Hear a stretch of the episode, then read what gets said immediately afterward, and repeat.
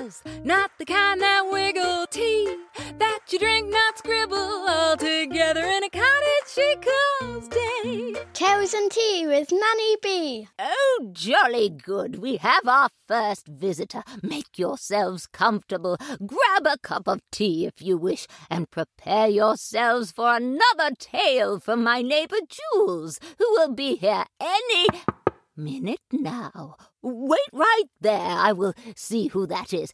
Hello? Who is it? Hello, Nanny B. It's your neighbor Jules with a story.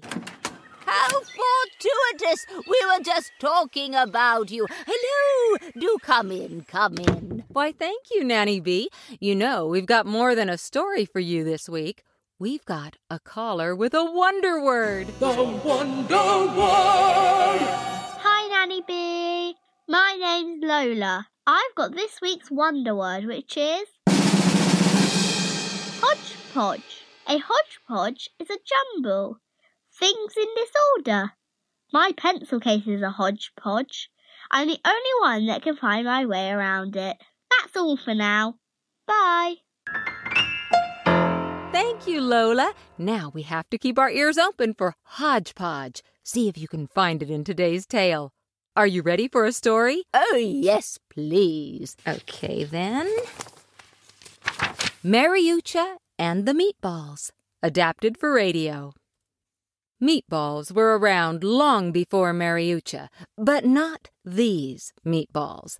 These meatballs were lovingly hand mixed and mushed and rolled into perfection one summer's afternoon when school was out and Andrea was in. Nonna Mariuccia's kitchen, that is. The entire family was coming over this weekend for a celebration. Of what we aren't quite sure, but they'll take any excuse to gather together. There'd be uncles and aunts, cousins and nephews, any sister, brother, father, or mother that was remotely related would be invited. Andrea was recruited by Nona Mariuccia not because he was her favorite, although he was, but because his passion for meatballs could not be matched. He'd spend hours patiently assisting Nona without argument or hesitation, all so he could be the one, the one and only, to taste test them. Nona had her favorite recipe, but she always set aside a portion of meat to be flavored at will by Andrea. He'd troll through her cupboards, adding a hodgepodge of herbs and spices and bits and bobs. Not all his combinations were successful, like the cinnamon and blue cheese meatballs, or the sea salt and watermelon meatballs, but Nona never interfered. Those were his meatballs to season, to cook, and to ultimately taste. He didn't always get it wrong either. Sometimes he got it very right, like when he swapped the coriander for the parsley in Nona's five generation recipe. Nona changed the five generation recipe. It was that good. This meatball making day was a hot and sticky one. Squishing the cool minced pork and beef through his fingers was a welcome contrast to the weather. They mixed in the garlic, mushed around the sausage, and rolled each scoop into a tight little ball. Not so little you could eat them in one bite, unless, of course, you were Uncle Ricardo, who could suck the meat off a quail in one swipe.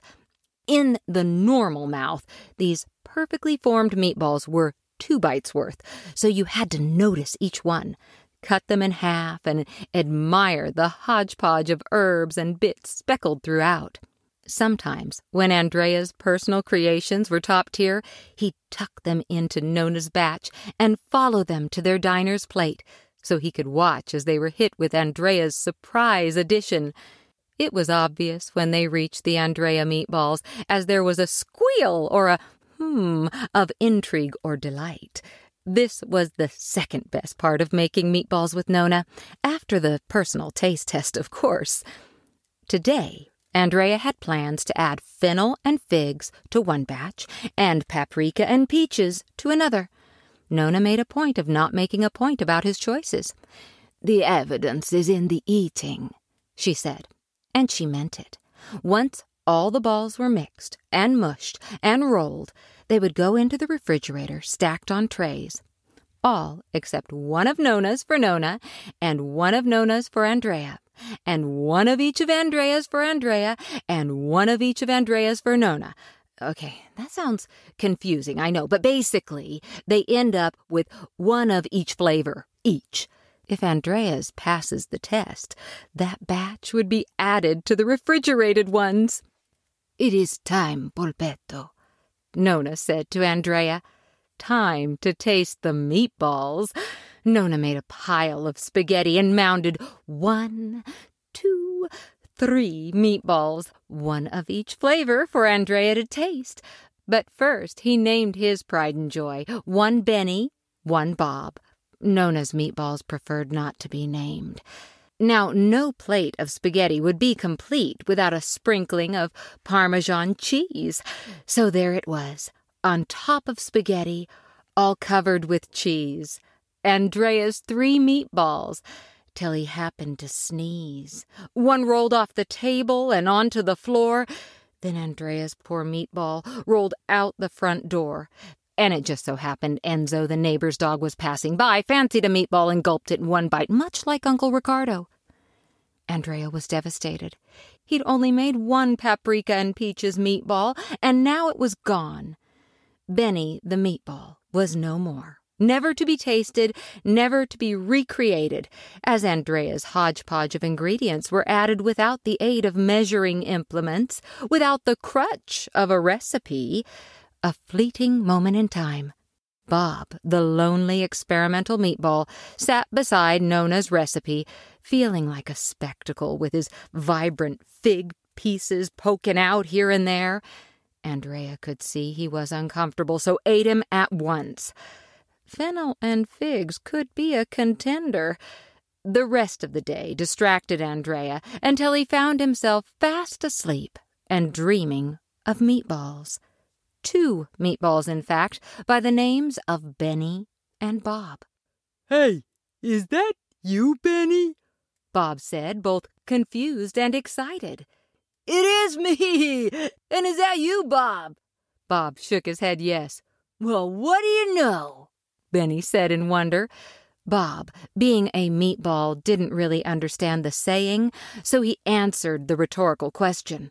I know that I saw yous roll off the table and onto the floor, and then you poor meatball rolled out the front door.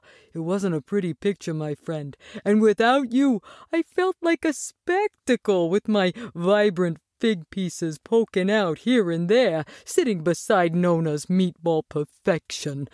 I couldn't take it, buddy. Bob started to tear up. Benny did the honorable thing and set his mind at ease. It's all good, dude. I went on the ride of my life. That Enzo, he licks himself something awful, but if you ignore the dog hair, the trip was totally awesome.